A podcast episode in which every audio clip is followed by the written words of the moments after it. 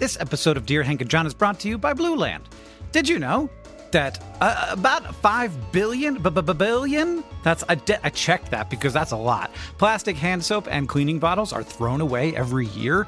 And if that's not bad enough, most cleaning formulas are 90% water, which is heavy. We're shipping around all this water using fuel when we don't have to. Every year, Americans throw away 25% more trash from Thanksgiving to New Year. This year, maybe turn the New Year's resolution into action that makes a difference by switching to Blueland. Blue Land is on a mission to eliminate single use plastic by reinventing cleaning essentials to be better for you and the planet with the same powerful clean you're used to. It's a simple idea. They have refillable cleaning products, they have a nice design. I have them in my home. It looks nice on your counter. You fill the reusable bottles with water, drop in the Blueland tablets, wait for them to dissolve, and you never have to grab bulky, heavy cleaning supplies on your grocery run ever again. And refills, because they're small and you don't have to ship a bunch of water across the country, starts at just $2.25. You can even set up a subscription or buy in bulk for additional savings. From cleaning sprays to hand soap, toilet bowl cleaner, and laundry tablets. Laundry tablets, everybody, you know what I mean. All Blueland products are made with clean ingredients that you can feel good about. Blueland is trusted in over a million homes, including, yeah, mine. Blueland has a special offer for listeners right now. You can get 15% off your first order by going to blueland.com slash dearhank. You won't want to miss it. blueland.com slash dearhank for 15% off. Again, blueland.com slash dearhank to get 15% off.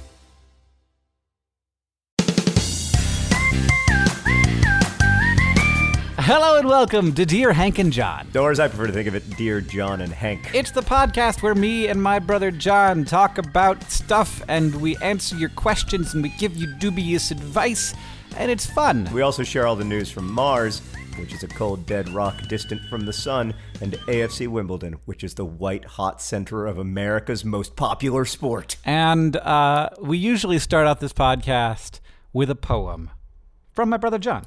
Actually, we usually talk about how we're doing. How are you, Hank? Oh, is that really? I don't know. I don't know how the podcast works. I'm good. You know what I just did, John? Do you know what I just did like moments before this podcast began?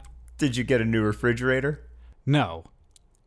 Better than that. Is your refrigerator fixed? That's what that's what the world wants to I know. ate pesto that was taken out of my fixed refrigerator. Congratulations on having fixed your refrigerator and being able to enjoy pesto. In personal news, uh, today is day 29 of my 30 day elimination diet, uh, which means that tomorrow I can begin to reintroduce uh, food groups to find out what I'm allergic to that's causing my eosinophilic esophagitis. At the very least, um, along the way, I have learned that many of the things that I, I thought were required for living uh, turn out not to be, and that in fact you can survive without dairy and wheat and soy and essentially everything that makes food taste good. yeah, I bet you can't have pasta, huh? I have not been able to have pasta in some time. Um, would you like a poem for today? It's kind of on the topic now that I think about it. oh, it's a, it's a pesto related poem? It's a poem related to consumer goods. Um, and pesto would have been, you know, pesto All right. is essentially a consumer good. Um, it's uh, today's poem is actually a request, Hank. Uh, Luis, oh my goodness. longtime listener to uh, Dear John and Hank, requested this poem. Uh, by Well, not that long time. yeah, long time. No, he's listened to all eleven episodes. Um, he, he requested this poem. Uh, the world is too much with us by William Wordsworth, uh, great British romantic poet William Wordsworth, and this is a, a great example of uh, of his poetry. The world is too much with us, late and soon. Getting and spending, we lay waste our powers. Little we see in nature that is ours. We have given our hearts away, a sordid boon the sea that bears her bosom to the moon, the winds that will be howling at all hours and are upgathered now like sleeping flowers. For this, for everything, we are out of tune. It moves us not. Great God, I'd rather be a pagan suckled in a creed outworn. So might I, standing on this pleasant lea, have glimpses that would make me less forlorn, have sight of Proteus rising from the sea, or hear old Triton blow his wreathed horn. William Wordsworth uh, expressing concern about our relationship with nature and our obsession with consumer goods way back in like 1808. I guess uh, I, I guess we have less to concern ourselves with if if it's been a concern so long that it must not be a real concern, right? I don't think that's how concerns work, but um, I, I, do think that Wordsworth would be alarmed uh, by the proliferation of inside culture. Um, but sadly, I have to say that as much as I enjoy a good William Wordsworth poem, inside culture is my favorite kind of culture. John, I have a question for you on the subject of poetry. Uh, sure. Why do poems yeah. sound like poems? We don't talk like that in any other situation except when poeming. Uh, you know what I mean? There's a way that you talk when you're when you're uh, reading a poem out loud. Not you, but a person. All people talk this way when when poems are being read. Yeah. You sort of have to like like you have Well, to I- emphasize the syllables more and make the make the things sound the way that they should. It's like it's kind of like performing a musical piece, except that there's a lot more room for improvisation. Well, I think you've well, there's lots of room for improvisation with some music pieces, but I think you've hit upon uh, precisely what it is, which is that uh, poetry is rhythmic. Uh, poetry is musical, you know, and so um, uh, not all not all poetry, but lots of it is. And so I try to reflect when I'm reading, um, you know, what I think the meter of the poem is, and the most common meter in English is is iambic, right, where it's doot, de doot, de doot, de doot, de doot. That's iambic pentameter. Um, the world is too much with us late and soon. Um, that's the first line of that Wordsworth poem. And uh, I don't know exactly why we use iambic pentameter in English poetry, except that it sounds good. Um, that doot. Something about it uh, just fills our little heads with delight in the same way that. Um, you know, I think I think certain kinds of music do. So that's my theory about it. But uh, when I'm reading a poetry that isn't in iambic pentameter, like if I'm reading, uh, you know, a little bit of uh, Walt Whitman's "Song of Myself," for instance, I, I would go in a totally different direction. Like, like let me uh, let me give you the first stanza of uh, "Song of Myself." Okay. I celebrate myself and sing myself, and what I assume you shall assume, for every atom belonging to me as good belongs to you. So I, I feel like that's a very different poetry reading voice than you have when you're reading, you know, some some old Wordsworth. No, Uh, I disagree. It sounds the same to me. It sounds it's it sounds in the same way that it sounds different from normal human speech. It sounds the well, I think it's supposed to be It's- elevated. You know, it's I think it's supposed to be elevated. yeah, yeah, and it's just it has like yeah, it has I, and and I think the question is could you read that in a way that doesn't sound like reading a poem or is it the poem itself that sounds like a poem? Uh, I mean, I think a lot of um, I think a lot of poetry, uh, you know, does does want to sound like heightened language. I think some doesn't. You know, like Frank O'Hara is having a coke with you. Um, you know that poem. right. uh, Hmm, no, but uh but but I I can feel it already. You're just trying to get me to avoid reading you some Frank O'Hara. And I don't blame you. Um, or uh, you know, what about uh, what about some light verse like uh, you know Dorothy Parker? Um, you know, like her poems, they still sound like uh, Right, right. They still, you know, Dorothy Parker poems still sound like uh, poetry, but you know, they're making fun of the way that poetry uh, sounds, if that makes sense. So I think sometimes there's self consciousness right about it. Well, what if what if what if you just take "Song of Myself" and you just say it like words? Like I celebrate myself and I sing myself, and what I assume you shall assume for every atom belonging to me is as good belongs to you. Nope, you still sound like you're reading poetry to me. I don't think there's any way to in- avoid it because the language is is precise and the language is chosen and it has a rhythm to it, right? I mean, you could sort of like tap out good poems and like I don't think that's a bad thing. I think that's a great thing. Like uh, you can tap out any great sentence um, in in in in literature, right? Like uh, the the first sentence of uh, of of Great Gatsby in my in What- my young Is there maybe a better reading of Song of Myself of most poems that isn't the way that we read them because we sort of get caught up in the way of reading poems that sounds like poem reading? No, because I think you have to uh, acknowledge the heightenedness of the language and the, spe- You the do, but- specificity but of you the just language. said, like, the- but I don't. I think your underlying concern is maybe that people, when they're reading poetry, get too obsessed with line breaks, and I think that's absolutely true. Like, uh, you should try, insofar as possible, to read a poem. I think, anyway, um, as if you were reading, like, uh, you know, as if you were reading aloud. Um, but you know, and the line breaks are, are only there to give you like the briefest of an I pause rather than the pause of like a comma or something. But I don't know. I'm not an expert in poetry, Hank. I am just a guy who read you a great Wordsworth poem that you should have enjoyed more than you did. I did. No, here's the thing that's happening, I think, with Dear Hank and John and my uh, being forced to listen to a poem every week is that I'm starting to think more about poetry and about what it is about poetry that sort of rubs me the wrong way. And now, and, and like there are lots of poems that I enjoy. Like I, you know, more modern stuff is always more enjoyable to me, I think, because it's made for, you know, like me and people who are alive right now. And so it requires a little less to like there's a little a bit lower of a barrier to entry. Uh, like I like Watsky's poetry, for example. Uh, but I, uh, I I think that a, a, lot like a lot of it is the pretension and and the way that we perform poetry sort of does elevate it in a way where I'm just like oh I can't like it's like people talking about how like about like the the notes of raspberry and and twists of lemon in a glass of wine when I'm like, you know what this tastes like is freaking grapes. It's grape flavored alcohol. Let's get over it.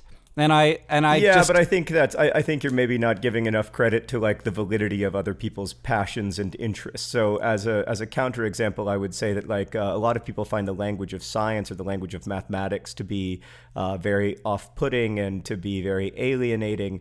Uh, however, um, that language exists for the purpose of specificity and for the purpose of accuracy. And so, if someone's trying to, you know, accurately map something from inside of human experience or accurately map a relationship between, uh, you know, uh, contemporary human consciousness and the natural world, uh, you know, you need specific language to do that. And so I don't, uh, I, I, just as I think that there's nothing inherently wrong with someone saying that certain wine tastes better than others, um, or trying to find out what it is about that wine that tastes better than others, um, I don't think there's anything inherently wrong with the sort of heightened language of poetry. But I will try my, next week to find a poem that you will enjoy uh, that is unpretentious and is read in a way that does not sound like poetry. Deal? I, I deal. I, and I don't want you to think that I'm criticizing you, and I don't want poetry to think that I'm criticizing it. I just. Uh, just in the same way that when I'm talking about science, I like to do it in a way that will be interesting to the maximum number of people and and lower those barriers to entry and and make it yeah. less alienating. I think that there's ways to do that with poetry, and that that people who are into yeah, poetry that's why I picked a very that. accessible Wordsworth poem instead of one of the more difficult ones. Sorry about that. Oh well, let's say, let's do some questions, John. Does that sound good? It sounds fine. I think increasingly that uh, the way that I wanted you to feel about AFC Wimbledon is instead the way that you're starting to feel about poetry, um, which is extremely unfortunate uh, because I just wanted to read a poem to sort of like set the mood, and now I have to read a poem and then defend it every week for 20 minutes. Our first question comes from Zara, or possibly Zara, who writes Dear John and Hank, can you find some way to prove that my life is not a big, crazy experiment and that all the people I interact with are nothing but actors and everywhere around me is one big artificial movie set and that the real world is completely different to the one I think I am living in now, period? Which is not really a question because it ends with a period, but I, I appreciate the sentiment um, because for many years I believed exactly that. Uh, when I was a child, I believed that I was the only real person and that Hank was an alien and my parents were aliens and that the entire world um, that I knew uh, existed only to sort of uh, entertain and distract me because I was the only real human in this very complicated, like alien uh, play about what would happen to a human if you did various things to them. Um, so I'm very simple. do, you, do you think that that comes from? Do you think that that comes from a place of, uh, of like just just knowing a lot more about yourself? and and and like you know the experience of the self is is a much richer experience than the experience of the other and so it, is that where that like I think a lot of people sort of like have this thought at one point in their lives. Right. Yeah. So uh, there's a bit of a, a, word for it, right? Solip, solipsism. Um, the idea that like oh, okay. uh, the self is, you know, myself is the only thing or the only self that can be known to exist, and that I should uh, act out of that um, out of that belief. Like that's a that's a you know big idea in, in Greek philosophy, and then moving moving forward as well. Um, it, it's very difficult to uh, is it prove a negative or disprove a negative. It's very you know it's very difficult to to to prove um, that that's not true. However, um, I don't think that it is true, and I think like one of the central uh, facts of being a person who is alive in a world with other people uh, is that you have to have faith that other people are as real as you are, um, and that their experiences are as real as yours, that their grief is as real as yours, um, because otherwise uh, you will end up acting in a way that puts you further from. Uh, you know further from connection to people. Um, so it is a leap of faith to imagine that other people are actually people and not some kind of like complicated experiment. But um, it's a leap of faith that makes a lot of sense. Uh, it, it is the far more likelier scenario for starters. Yes. And i yes certainly. I'll also say that it would be very very unusual for Hank and John Green to have done a 10 year long video blog project so that we could play this one very small part in the life of Zara. Well, I mean, it would be unusual, except not from Zara's perspective, because from Zara's perspective, essentially the only thing that's ever verifiably happened are things that happened to Zara, right? So there is no there is no world outside of Zara to Zara. There and that's kind of the challenge of being stuck inside this prison of consciousness that like my consciousness is the only one that I'll ever have. My eyes are the only eyes I'll ever see out of. I'll never know what it's like to be someone else. I'll never be able to inhabit another person's mind. And like I don't want to minimize the size of that challenge because I think it's the greatest challenge that humans face. But I do think that the the responding to that challenge by saying like, "Oh, these these people probably aren't real, or I can't verify that they're real, so you know, screw them." I think that's the wrong response. Right. Yeah. Um, so the answer is, uh, can we prove it? No, but it is the case. Everybody's just their own person. Yeah, as much as I can't prove it, I am still sure of it. I, that said, there are a bunch of philosophers who have ostensibly disproved solipsism. There are others who still argue for it, but uh, not not so many. But yeah, I don't. I think the right way to go about the world is to assume that other people are probably people who don't exist purely for your uh, amusement and or edification. All right, we have another question. This one is from Christy, uh, who asks Dear Hank and John, it's occurred to me that for the last few years I've always been between places. I live in places temporarily at university or my parents' house. I travel between them as well as around the country to see my friends. Either due to a restless nature or reading too much Kerouac, I want change and new things, feeling that I need to be moving. What is home? Is it a place? Is it an environment? Do you reach a point in life when you find home? Home, and how do you know when you found it? Ah, dang. Yeah, that's a big question. Um, I don't think everybody reaches a point in their lives when they find home, and I don't think everyone needs to. Uh, I have an artist friend, for instance, um, who's in her 40s and uh, was born in Afghanistan and lived for most of her childhood in Afghanistan, but uh, but doesn't you know have a permanent residence now, and also doesn't particularly want to have one. She spends a lot of time in the U.S. and a lot of time in Canada, and some some of the time in Afghanistan, and she isn't seeking uh, permanence in the way that I would seek it. Uh, but that said, I remember that feeling of restlessness and uh, having read a little bit too much Kerouac. And um, uh, it took me a long time before I felt at home. But now that I do, um, which is, it's almost like something that you see in retrospect, where you, at least for me, where I'm like, oh, I guess this is home because I've lived here a long time and I don't want to move anymore. uh, and once I found it, I, I, I've been very reluctant to leave. I, uh, yeah, I also feel very at home in the place where I am, but I also uh, empathize with Christy in that sometimes, you know, I do love to experience new things and I do love to do things. I also love to sit and stay at home and do the thing that I normally do and have have a routine. Um, and uh, I think that what this boils down to is the idea of I mean, maybe not, but I've been thinking about this a, a lot. The idea of normal, the idea of of the, of the regular, and having, and and there's sort of you know there's a push in my life, and I think in a lot of people's lives to avoid that, to be weird, to try new things, and especially when you're young, I think that there's sort of a mutagenic force of youth in culture, and that's an important part of that. Uh, is is like this desire to do things differently. Um, but then when you settle into to the normal and you find a normal that really works for you and it might not be society's normal uh, hopefully it is if, of course it isn't exactly society's normal and it may be very different from society's normal but the normal that works for you and and of course that normal can change from day to day and year to year can be a really uh, wonderful thing as as as yeah, much as I kind of think that it's underrated. As you know, Hank, I believe that stability in general is underrated. Um, both political and social stability uh, are underappreciated because uh, we're always fomenting revolution. uh, but um, yeah, I quite I, I quite like normal, but there is a wonderful like uh, friction to you know life before uh, you settle into a normal, Mm-hmm. um, where lots of good and interesting things can happen. Uh, but I also found that time of my life to be very stressful. Yes. Like there was this constant, deep down, gnawing fear. Um, of not having a safety net, of not knowing who my people were, uh, for lack of a better term, like you know, not knowing who I could count on day to day, and uh, you know, not not having a great understanding some days of like, you know, what my bed was even going to look like. I've had the same bed for twelve years. Uh, that to me is the definition of home.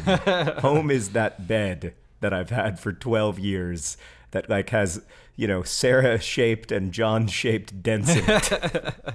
Yeah, my, my my definition of home is is comfortable normalcy. As as much as my high school self and college self would hate that. I was going to say somewhere 17 year old Hank is spitting on 36 year old Hank. Yeah. Our next question is from Megan, who writes Dear John and Hank, I've been a nerd fighter since 2007. Thank you for sticking with us, Megan. And I am beginning my first job as a middle school English teacher in two weeks. I moved from upstate New York to southern Maryland for this opportunity, and I'm very nervous.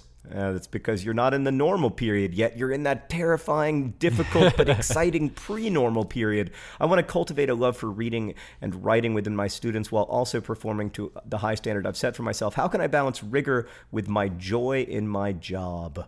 That's a great question. And in general, Hank, do we have any advice for a new middle school teacher? Uh, the only thing that I would really say, Megan, is that you are doing God's work uh, with God's people. Um, God's people, of course, being middle school students. Um, and that I am uh, deeply and permanently in your debt, as is the entire United States of America, uh, for the hard and good work that you are about to start doing with middle school students. And uh, a special a special message to the middle school listeners out there: uh, be nice to your teachers. They're trying hard, and um, as you can see right there, they are maybe just as scared as you are. Maybe not just as scared, but quite scared. Um, so I think you'll be fine. Yeah, I mean, I just like that you're asking t- difficult questions like that, like wanting to cultivate, uh, cultivate appreciation while also wanting to, to, you know, get good stuff out of your out of your pupils.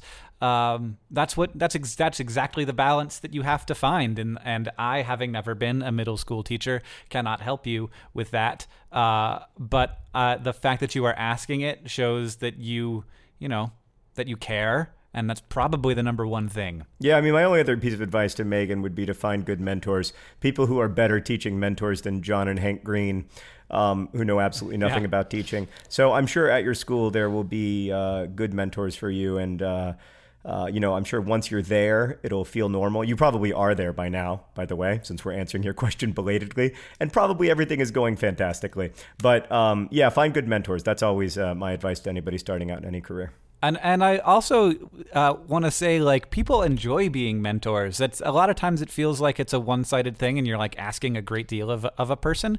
But if you find someone who you really respect and you like the way that they do their work, um, people will often enjoy sharing that because because if, if they're doing a good job, it's because they love it and, and they're passionate about it and probably think a whole lot about it and want opportunities to talk about it. Today's episode of Dear Hank and John is brought to you by Enthusiastic Mentors. Enthusiasticmentors.com, a website where you can find a mentor who wants to be a mentor, not some person who feels like they got tricked into it. A real, proper, enthusiastic mentor. Enthusiasticmentors.com, a website built in the future uh, probably tomorrow, the day after, by Hank Green.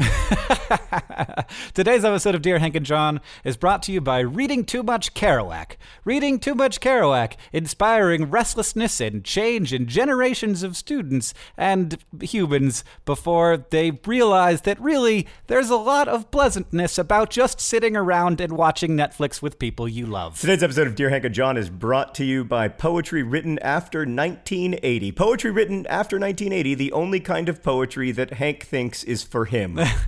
Today's episode of Dear Hank and John is brought to you by The Truman Show and The Matrix, which uh, have reinforced this idea of solipsism. Apparently, is a word that is uh, really old. Did I just teach you a word? Yes, I know. I did not know that word. I'd heard that word. I did not know what it meant. Wow. And and, uh, and everybody thinks that these ideas are so new, but they are. So, we all know there are things in life that you have to compromise on, but there are two things that you shouldn't compromise on. One is name brand Dr. Pepper. The off brand stuff just doesn't hit the same. And another is, of course, your health. So don't go back to that one doctor who uses your appointment to catch up on the latest headlines or their family group chat or the crossword puzzles just because they're available right now or take your slightly sketchy insurance. Instead, check out ZocDoc, the place where you can find and book doctors who will make you feel comfortable, listen to you, and prioritize your health. And you can search by location, availability, and insurance. So literally no compromises here because with ZocDoc, you've got more options than you know. ZocDoc is a free app and website where you can search and compare highly rated in network doctors near you and instantly book appointments with them online. You can filter specifically for ones who take your insurance, are located near you, and treat basically any condition you're searching for. And the typical wait time to see a doctor booked on ZocDoc is between 24 and 72 hours. So go to ZocDoc.com slash Dear Hank and download the ZocDoc app for free. Then find and book a top-rated doctor today. That's ZocDoc.com slash Dear Hank. ZocDoc.com slash Dear Hank. All right, we got another question. This question is from Blake, who writes Dear Hank and John, I'm a transgender man, which in my case means my parents had one son and one daughter, but now two sons. This also means that my brother now has a brother. My dad and brother, not my mom, have been very supportive of my transition and refer to me as their son and brother. My question is, how do I brother son? I feel like there is a set of skills or a way of being that I don't understand. It isn't necessarily about gender roles. I'm not concerned with that. I won't be able to bond over similar interests or anything. But being a brother and son still feels different. I am in my early 20s and my brother is in his late teens. What does being a brother mean to you, and is it in any way defined by gender or sex? How do I operate as a brother and son, both in public and in private? That's a big question. It sounds to me like you already are a brother and a son, Blake. Mm-hmm. So uh, you're probably doing it right, um, merely merely by doing it. Yeah. Uh, I I always encourage people to like reach out to other people in the trans community and other people who've had similar experiences.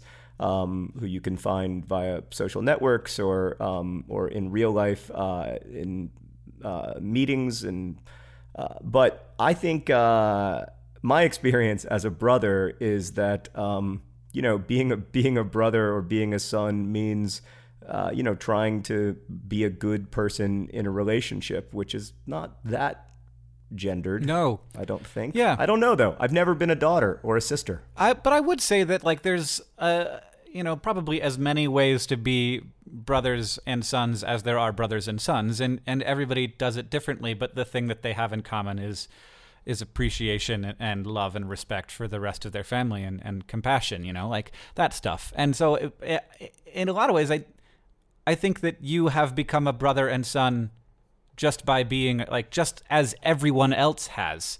You you you do the thing, you know.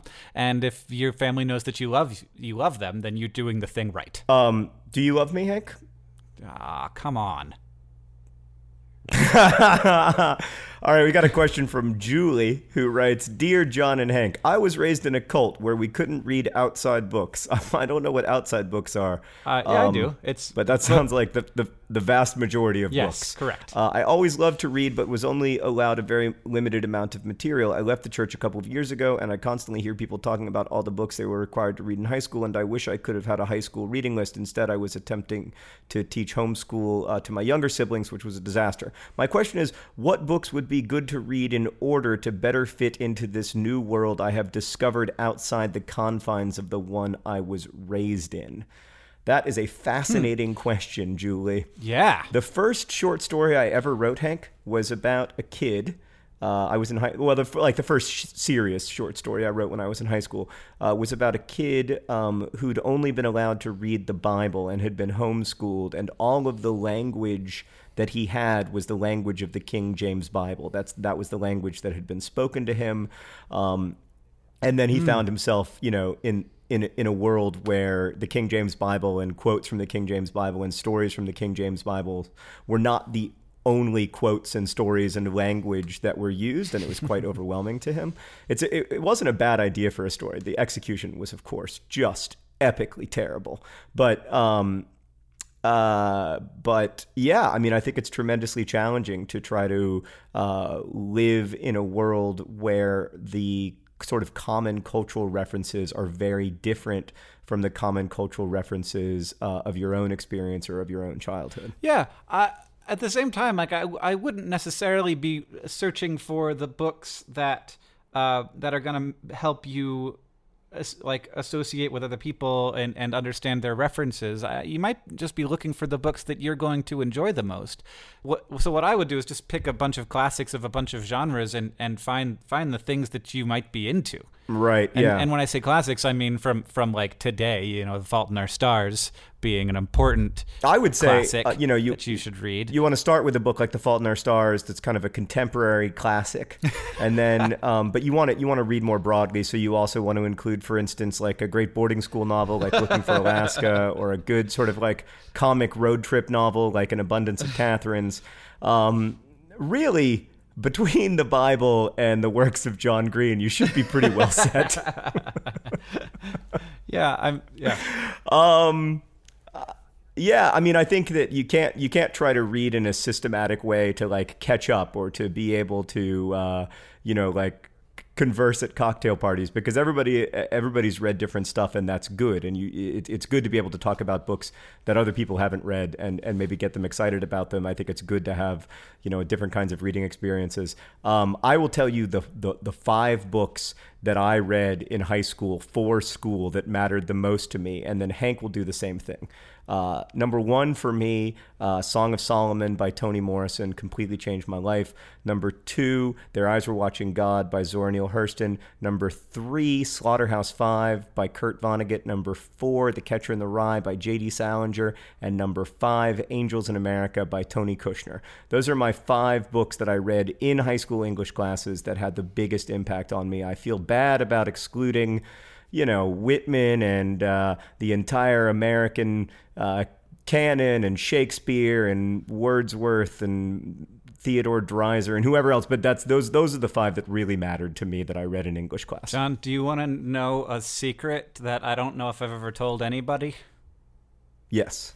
I didn't read any books in my high school English classes. Are you serious? None? I don't think I I finished any book. Wow. Really? Yeah, What about like Romeo and Juliet or something that's pretty pretty short? mm, that's not a book, and no. I mean, they printed in book form. Uh, you didn't. Well, did you not have good high school English texts? Like, did you not get? To, I did have I. I, I had good high school English teachers, and I enjoyed uh, I enjoyed exercises in high school English. I, I have very mild dyslexia, and I read very slowly. and And when what would happen is like I would be assigned, you know, the three chapters for that night. I'd read the three chapters, and then the next night I have to read another one, and I just couldn't keep up. And by the time I was behind, I was just behind in re- reading the Cliffs Notes. So I I didn't, and I didn't enjoy any of the books because I was reading them to to try and churn through them as fast as possible. I did not enjoy a book until Right. I read Jurassic Park. Well, that's an enjoyable book, no question about it. I remember reading Jurassic Park in high school and really enjoying Yeah, it. so I, I I enjoyed Jurassic Park. That was the first book that I read all the way through, and uh, like the first like adult book, and I uh, and it and it did inspire me to then go out and read longer books that took me. You know, I'd probably in the beginning of of this process would spend a, a month or two reading one book and like I just couldn't go faster than that. So that's what I did. And, and in class, it was like you like we're reading these these like ten books this semester. I just was never gonna be able to do that. What else did you read uh, in high school uh, that was book length that, that you liked or that you finished? Can you remember anything? Uh, I read the Mars trilogy um, by Kim Stanley Robinson, and uh, and that that was huge for me. Um, and I honestly, until college, don't think I I may not have read. I must have read some other books, but I don't. I don't know, man. It took me a long time to become a reader, and now I read just like you know I, I still read slowly, but I read a lot. Yeah, you're a better reader than I am now. Um, Well, yeah, you have you have uh, the every everyone who has children will sometimes look at me and like touch me softly on the arm and say, "What's it like to just read?"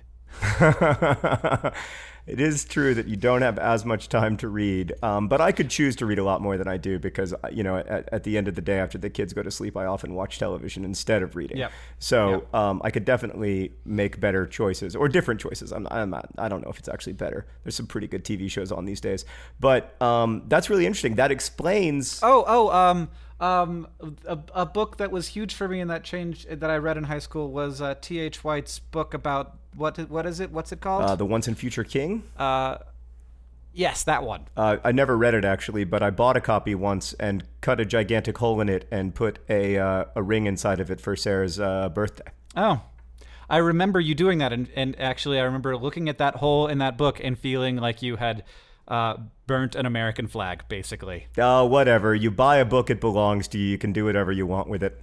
Um, uh, that's really interesting. It also explains your continuing fascination with Mars. That, like, it was these three Mars books that had such a huge impact on your reading life.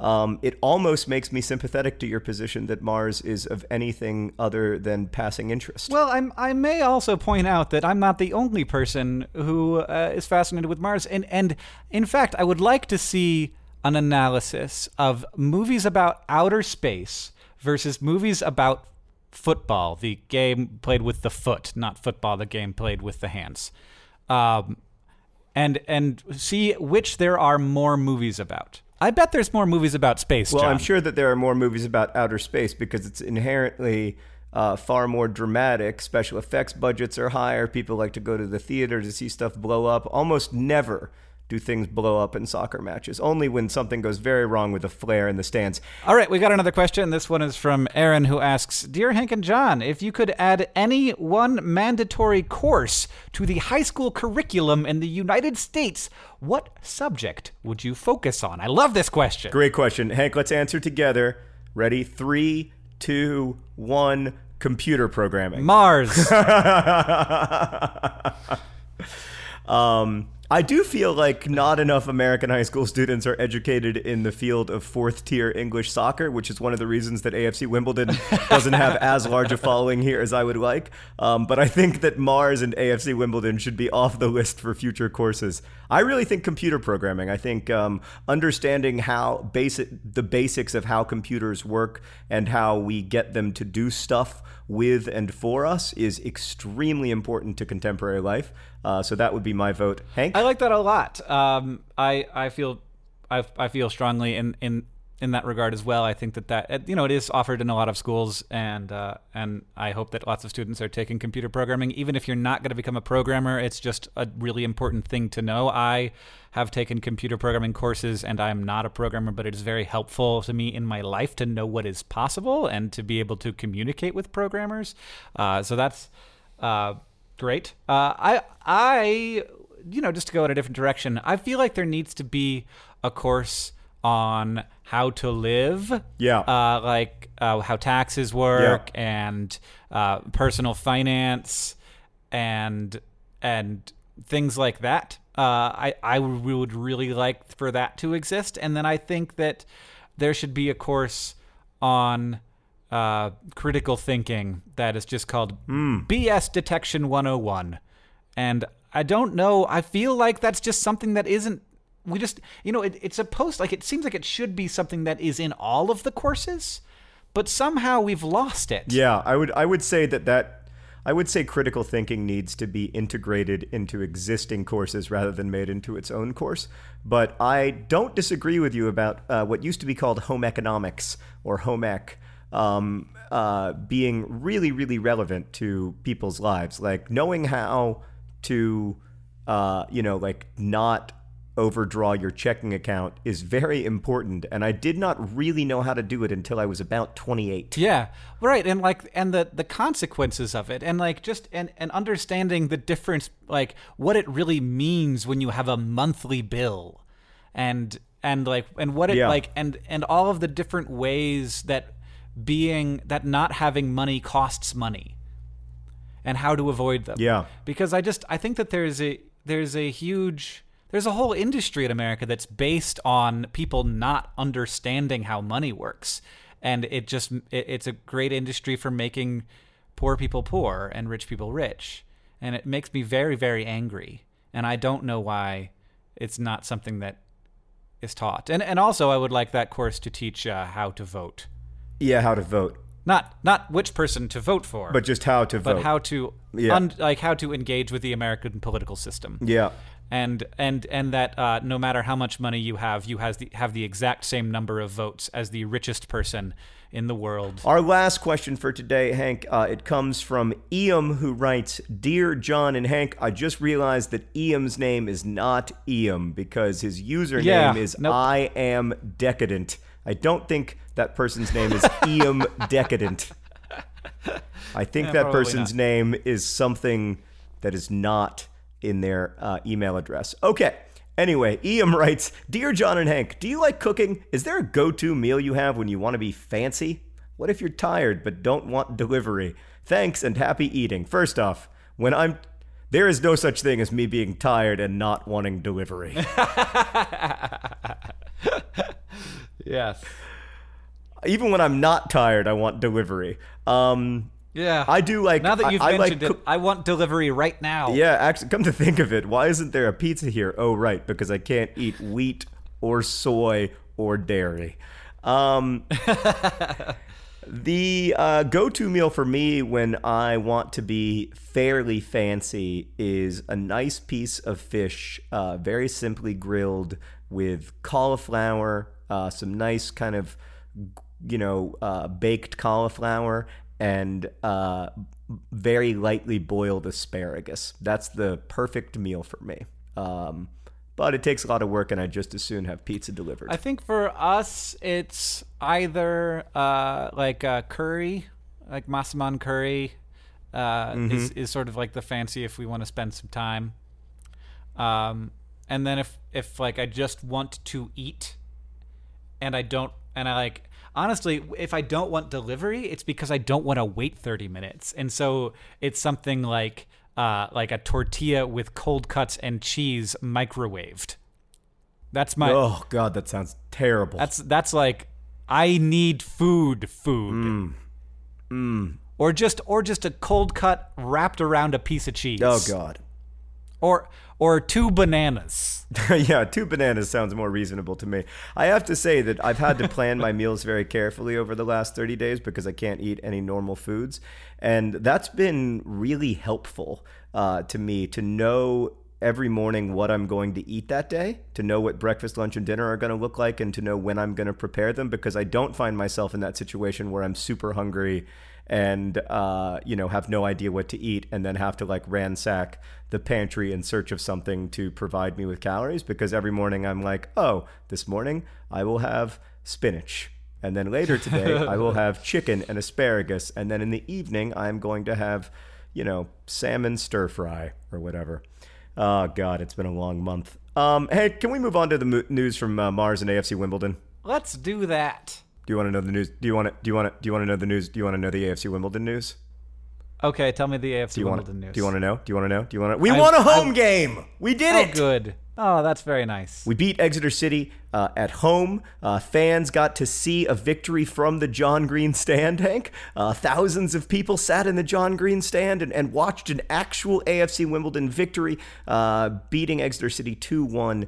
Uh, and it was a beautiful game. The winning goal was scored by our 21 year old striker Azeez, uh, the new striker. Uh, he was he was with the team last season. Uh, scored seven goals this year, an expanded role, looking very promising, uh, very exciting, and and and Hank. Currently, five games into the season, AFC Wimbledon are 12th in League Two. They are in 12th place. Uh, there are 24 teams in League Two. The bottom two get relegated, uh, and then the, the top few uh, get promoted up to League One. Uh, 12th is is dead center mid table, very comfortable. Um, not a bad place to be right now. Uh, and hopefully, if we can uh, put a string of results together, we'll be up nearer those uh, promotion places and we can dream of third tier English football. But it's too soon for that. It's, it's just one home victory, but uh, it was a good weekend. That is amazing news. I'm so happy for you. And and also for everyone because of how AFC Wimbledon is the most important sports team and institution in history. I thought that you were just going to say sports team, and I was going to have to correct you, but I appreciate your expansion. Hank, name another significant institution owned equal shares by every single one of its fans. You can't. Not even Nerdfighteria is owned by its fans. No, I actually looked into doing that once. It turns out to be quite complicated. I know, but AFC Wimbledon has overcome those regulatory hurdles because they actually care about their community, unlike some people. What's new in Mars?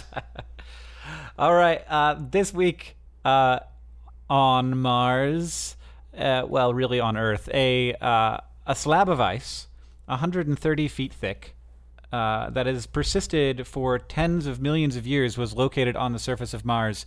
Uh, it's the size of like Texas and California put together. It's a very big, thick slab of ice that was probably deposited as snowfall tens of millions of years ago, and it has. It is very odd that it has persisted for so long. We don't understand why and how it has happened, and it is. Uh, you know, we knew that there was ice on the surface of Mars. There's ice all over the place, uh, but there were mostly we were, just thinking that there were these big thick slabs at the poles, and that all of the water around the rest of the planet would have uh, evaporated into the atmosphere. But it looks like that a lots uh, has persisted all around the planet, and it's sort of leading us to understand that Mars has had a much more variable and uh, and and peculiar climatic history than we expected. And also, it's pretty cool that there is so much dang water on this planet. So there's a lot of water on Mars right now. Yeah, tons. And Mars has had a more variable climate than we previously believed. Yeah. Were there dinosaurs on Mars? No. But that would have been high school Hank Green's ultimate book. It's Jurassic Park plus the Mars trilogy. No, you know what would be that is if we were like, you know, it would be it, we could make dinosaurs, but we've seen the Jurassic Park movies, so we're not gonna put them on Earth. We know it would be a bad idea to put them on Earth, but we're gonna have Jurassic Mars. Jurassic Mars! Oh my god! Hank, we have a bona fide hit on our hands. Somebody call Steven Spielberg Jurassic Mars. We had Jurassic Park, we had Jurassic World. The not logical next step Jurassic Solar System, Jurassic Mars. All right, John, you're the writer, so I expect to read a short story called Jurassic Mars within the next six months. Mm, I'm pretty sure that that is a copyrighted idea, and they seem to protect that copyright pretty aggressively.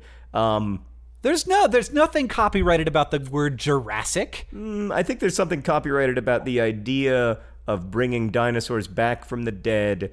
Nah. You don't think so? Nah. No way. All right, that's then it's settled. We're, forget writing a short story. I'm a movie producer now, Hank. I have a I have a movie producing deal with Fox 2000. I'm going to make the movie Jurassic Mars. Do you think Spielberg will mind? No, no. Especially if it's really, really uh, surrealist and and and crazy, just stupid.